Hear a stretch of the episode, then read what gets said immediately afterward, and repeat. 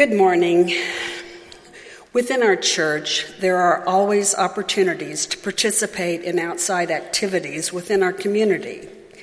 Last year, our partnership with Skelly Committee posted a flyer for the Grandparents' Day activity at their school. I read the details and decided it sounded like fun. I myself love being a grandparent and recently became a great grandmother. Growing up, my grandparents were an active and influential part of my life, and I now am trying to carry on the tradition within my own family. The day of the 2:30 event arrived, and it turned out to be an extremely busy and stressful day for me.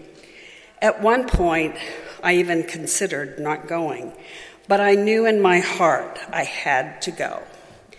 Upon arriving at Skelly, I was directed to the second grade classroom where two little boys were sitting by themselves. All the other students in the class had an adult with them. I walked up to one of the boys and asked him if I could be his grandparent for the afternoon. He shyly, shyly answered yes. He was working on a word search paper, so we continued together to work on it for a bit. We took a break for punch and cookies, so I started asking the student about himself. At first, it was only one or two word answers. Having raised three boys, I directed the conversation to the boy type questions, like favorite sports, sports figures, playing in the dirt and the mud, and finally, his favorite action hero. Slowly, his responses turned into multi word sentences, and we were actually having a conversation.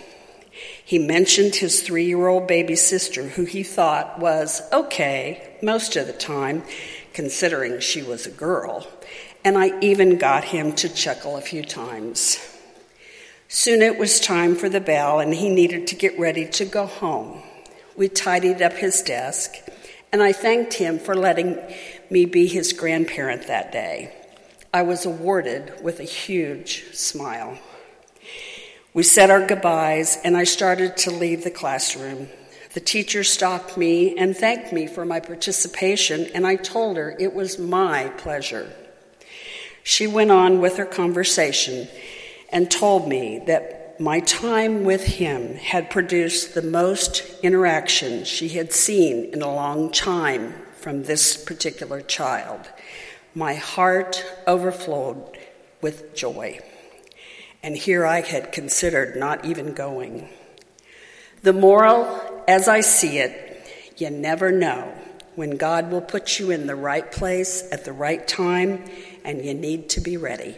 Thank you.